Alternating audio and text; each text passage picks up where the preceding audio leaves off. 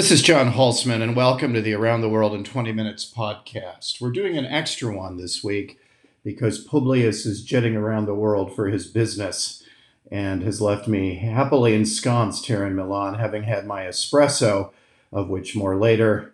And I thought that I'd check in on Ukraine as it's been a while. And I wanted to make the counterintuitive case for a Russian victory in the Donbass. The commentariat has gone from giving the Ukrainians no chance of winning to giving the Ukrainians every chance of winning. And that gives you an idea of how bad they are at prognostication. And we, in the interests of fairness, predicted a Ukrainian victory in the first phase of the war and got that right. Uh, we thought the Russian battle plan was too complicated. We thought Ukraine was indeed a nation. And we thought the West would get its act together. And on all fronts, we were proven correct. But now things are swinging too far the other way. And while we think the most likely outcome of the second round of fighting, the second phase in the Donbass of fighting, will be stalemate. This podcast is a necessary corrective for the idea that the Russians have no chance of winning, the war is over, and now the Ukrainians will easily crush the Russian army. The very people who told you the Russians were invincible are now telling you they're hopeless. And as ever in political risk, the truth lies somewhere in the middle. We think, and I want to make this absolutely clear, that stalemate is still the most likely outcome of this second phase of fighting in the Donbass, that neither side gain a victory, that, that the Russians are unable to fully exploit a land bridge to the south. And of course, that is their plan. The plan is that they want to link up Rostov on Don, which is part of Russia proper, with the two Russian speaking separatist provinces in the east of the country, the Donbass, Luhansk and Donetsk. They control almost all of Luhansk already since 2014. And then they want to add Donetsk in, where they have made some inroads, and to link this up via a land bridge along the Black Sea and the Sea of Azov through Mariupol and connecting this to Crimea in the south, which they annexed in 2014. And if you look at this on the map, this makes perfect sense. They would have contiguity, they would have a contiguous Russian dominated landmass from Crimea all the way back to Rostov. They would totally seal off Ukraine from all of the Sea of Azov and from much of the Black Sea. And this would cripple Ukraine and leave Russia with vital port material area on both these seas and would, would really cripple the Ukrainians, and certainly is something Putin could count as a win. We think that even this secondary, lesser phase than taking the whole of the country in two weeks, which was their original idea, we think that even this they will fail at, but it is possible they succeed. The greatest percentage, and the way we would lay odds, would be to say stalemate is the most likely outcome, but then secondarily, a Russian victory in the Donbass is the next likely outcome, with only lastly the Ukrainians totally throwing off the Russians, evicting them from the Donbass, and going back to the original pre 2014 borders. Ukraine simply doesn't have the weaponry from the West to do this. So basically, the only two outcomes that we really need to worry ourselves with between now and the end of the year, and certainly fighting will continue that long. We got that right as well. Unlike our critics, so beware of people who say the war will be over in three minutes. It never is. War is incredibly complicated. And when you draw the sword, as we've said, according to Bismarck, you roll the dice. And unintended consequences begin to happen immediately as you lose control over that initial declaration of war. And that's what's happened here. But for all that, stalemate is the most likely outcome. But we wanted to make the case, which is a minority case, but still, I'd say 35, 40% possibility of a Russian victory in the Donbass. And what would that look like? Why can we make that argument? Well, first of all, Putin has begun to rearrange his forces. As we know, they've moved away from Kiev and he has spent the last few weeks, weeks repositioning them. Gone is the overly complicated three pronged assault, which was part of the Russian problem in the first place. They had an incredibly labyrinthine game plan, one they hadn't really operated since Berlin in 1945, and it showed they were absolutely no good at it. And very quickly, things devolved into a three pronged war where the Russians were decisively checked around Kiev, made steady but slow progress around the Donbass, and did very well in the south. Three very separate outcomes that the unity of the plan broke down almost immediately. Well, that's gone now. The Russians have only a one pronged assault from Rostov straight ahead through the Donbass to finish the land bridge. It's much easier to supply because Rostov, Rostov is a major city in Russia proper. Uh, so that isn't difficult, and the complications are gone. It's a simple, straightforward assault, something that under Zhukov the Russians were very good at and understand. So that's the first thing in their favor. They've uncomplicated the plan, and logistics wise, which has always been traditionally the bugbear of the Russian army, they're not very good at logistics. Now the logistics are quite simple. So they've solved this basic problem. In reconfiguring troops, there are estimates that at present, according to the British military, the MOD, and the Pentagon, that Russia outnumbers Ukrainian forces by around three to one, which is the minimum they need to do offensive operations. Generally, the rule of thumb is three to four to one to make it work over entrenched defense positions. And Ukraine does have entrenched positions that have been there since the 2014 war. Think World War I, there are trenches there, and they will have to be overcome. And for that kind of assault, the Russians need an advantage of three or four to one, and they're just to the edges of having that. The Russian plan, again, is simple on a map, and if you have a look, please do look at Ukraine on a map. What they want to do is encircle and destroy a significant portion of the Ukrainian army. Um, and they have learned indeed from this first phase. Um, and that, that is to their advantage that they want to press south from Kharkov in the, in the north and they want to press north from Luhansk in the south. And in a pincer movement, again, this is good World War II tactics. They want to surround the part of the Ukrainian army defending the Donbass. And by the way, this is the good part of the Ukrainian army battle tested, much more hardened than the people around Kiev. So this is the cream of the crop. And so to encircle, surround, and destroy this group would be a decisive victory for the Russians. And that's what certainly they're aiming at. But if for these logistical reasons and in terms of a much simpler plan, this is an advantage of Russia. The second advantage is just the terrain. The Donbass is flat with, uh, with firm terrain. Uh, this offers Russian tanks and artillery a huge advantage over the forests that were around Kiev. And again, in the marsh and the mud and the muck of winter ending in Kiev, the Russian tanks bogged down, and we could see this. This is not going to be the situation in the Donbass, which has flat, firm terrain, ideal for tank warfare. And if the Russians can break out from these entrenched Ukrainian positions, a la World War I, they will have room to run with a football. And the tanks can make quick progress if they can break through the initial Ukrainian fortifications. And so that's the second reason to think that the Russians could do better.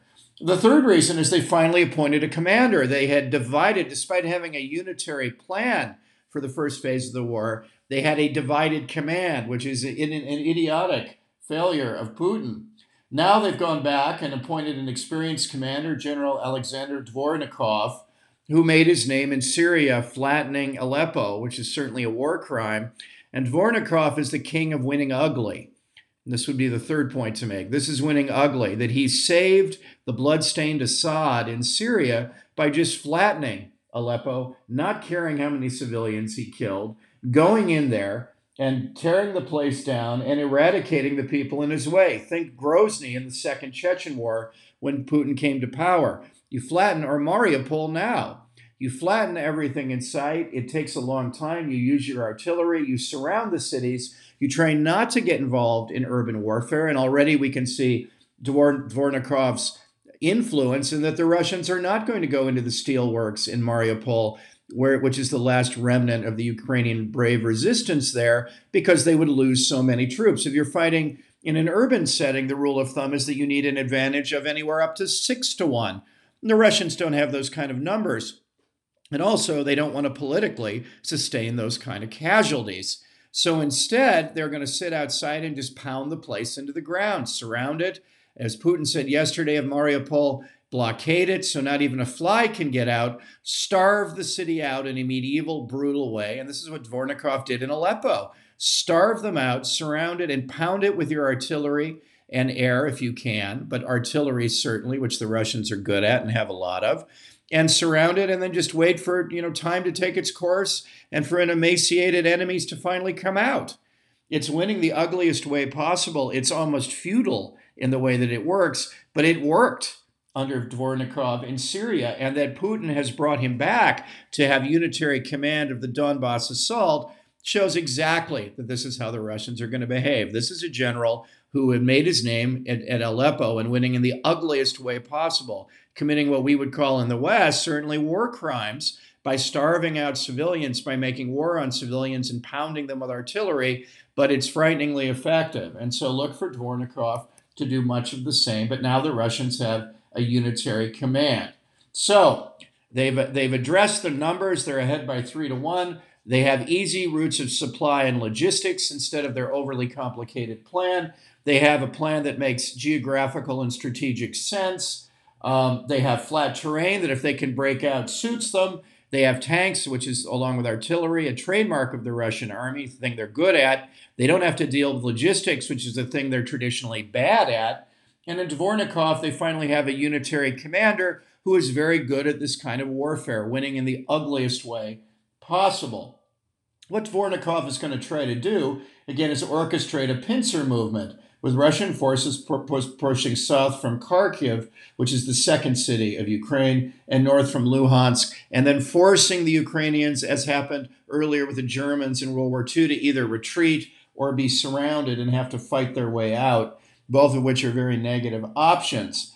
Uh, to do this, he's decided Putin and Dvornikov to merely seal, seal off Mariupol blockade the steelworks where the remnant of the Ukrainian, several thousand hardened Ukrainian troops are, and free up five or 6,000 Russian soldiers to participate in this pincer movement. So he's acting by sealing them off as though he's won and then try to starve out the remaining Ukrainians there. But more importantly for Dvornikov is to free up these Russian soldiers to engage in this pincer movement and try to break out from the 2014 lines in Luhansk. And again, you see in Kharkiv, you see you, you see the biggest bombardment um, ever around the city as part of the idea that this plan is now in, in, in motion. Consolidating, controlling this land bridge would indeed cut off both the Sea of Azov and the Black Sea up until around Odessa.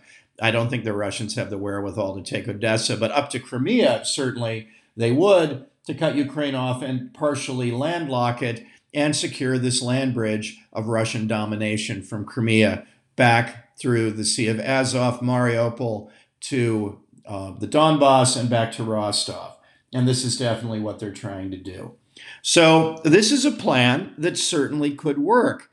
I still think they're going to have tremendous difficulty escaping from the trenches that are there to break out. If they break out, the chance for victory goes up from about 35% to somewhere around 65%. It becomes a likelihood. The key is the trench warfare, and can the Ukrainians hold the line they presently have? They've been building trenches there for literally eight years. If they if they lose this position, the advantage goes to the Russians. If they keep the position, the initiative remains with the Ukrainians. So this is pretty easy to follow. But saying that the Russians still have a strategic tra- chance at victory in the Donbass is not to point out that geopolitically the Russians are already defeated. And this is my last and most hopeful point that even if this were to happen, there have been a number of seismic changes geopolitically which harm Russia fundamentally. The first is that the Russians have almost single handedly revived NATO.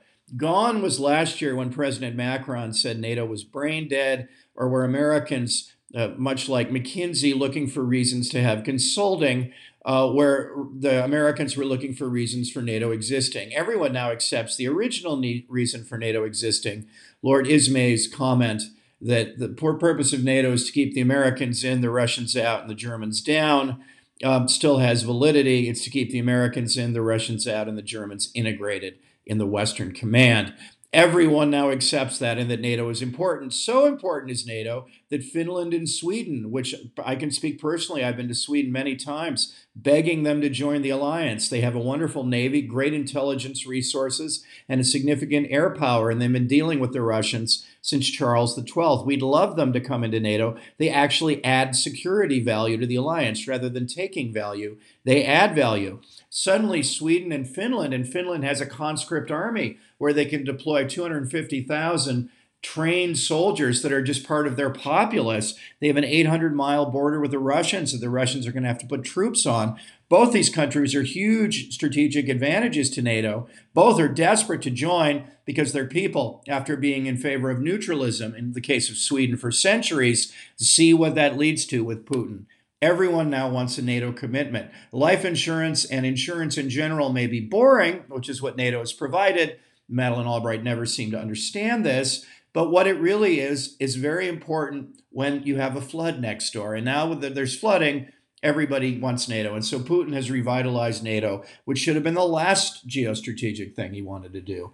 And secondly, Putin has revived the EU and Germany. Suddenly, for the first time in memory, the EU is going to have a strategic component, something they've been missing since the 1950s and the failure of the European defense community then.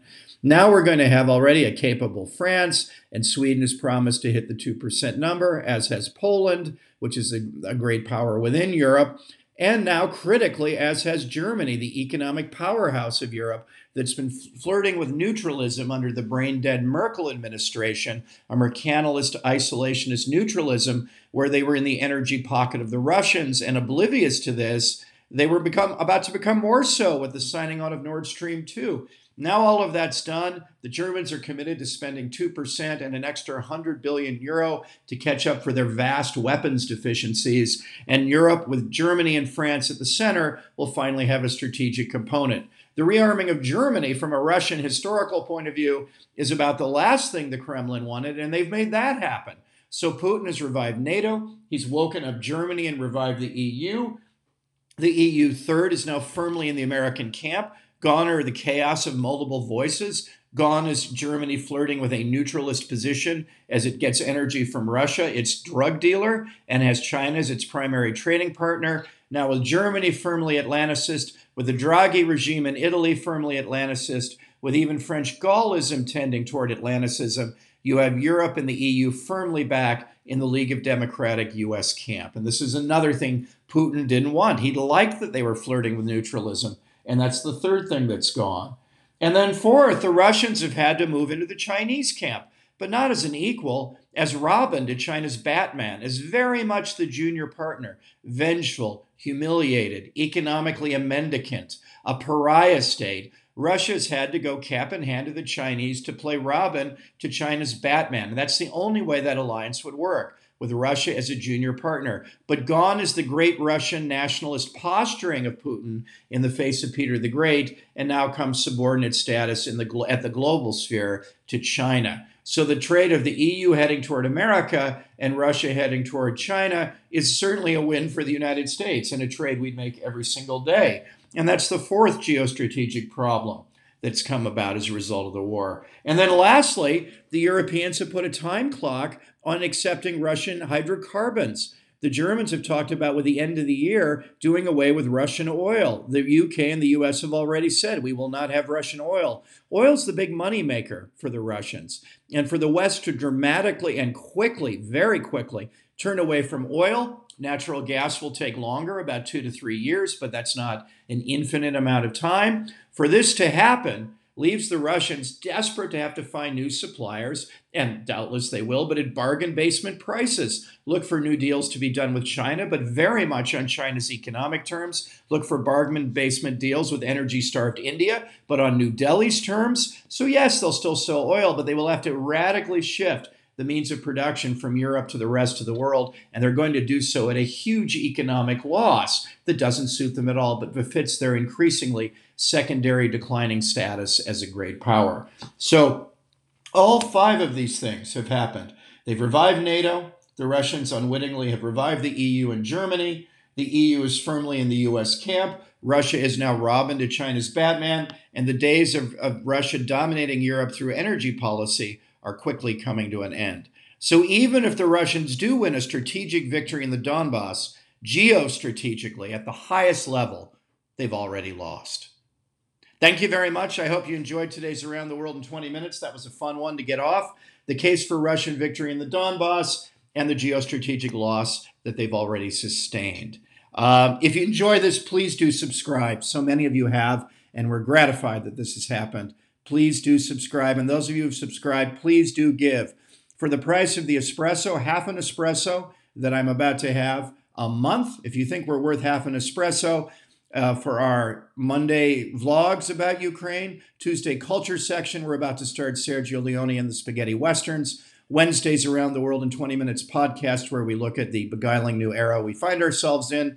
Thursdays, J.L. Writer in the Society column, and Fridays, Publius in the Politics column. We are a little local newspaper the, to the world, and if you think this cutting edge, Substack, content rich journalism that we provide directly to our readership without any editorial nonsense in between, if you think this is worth it, for half the price of an espresso a month, $70 a year, please do give, and we promise to continue doing exactly what we're doing. Hope you enjoyed this and have a great weekend.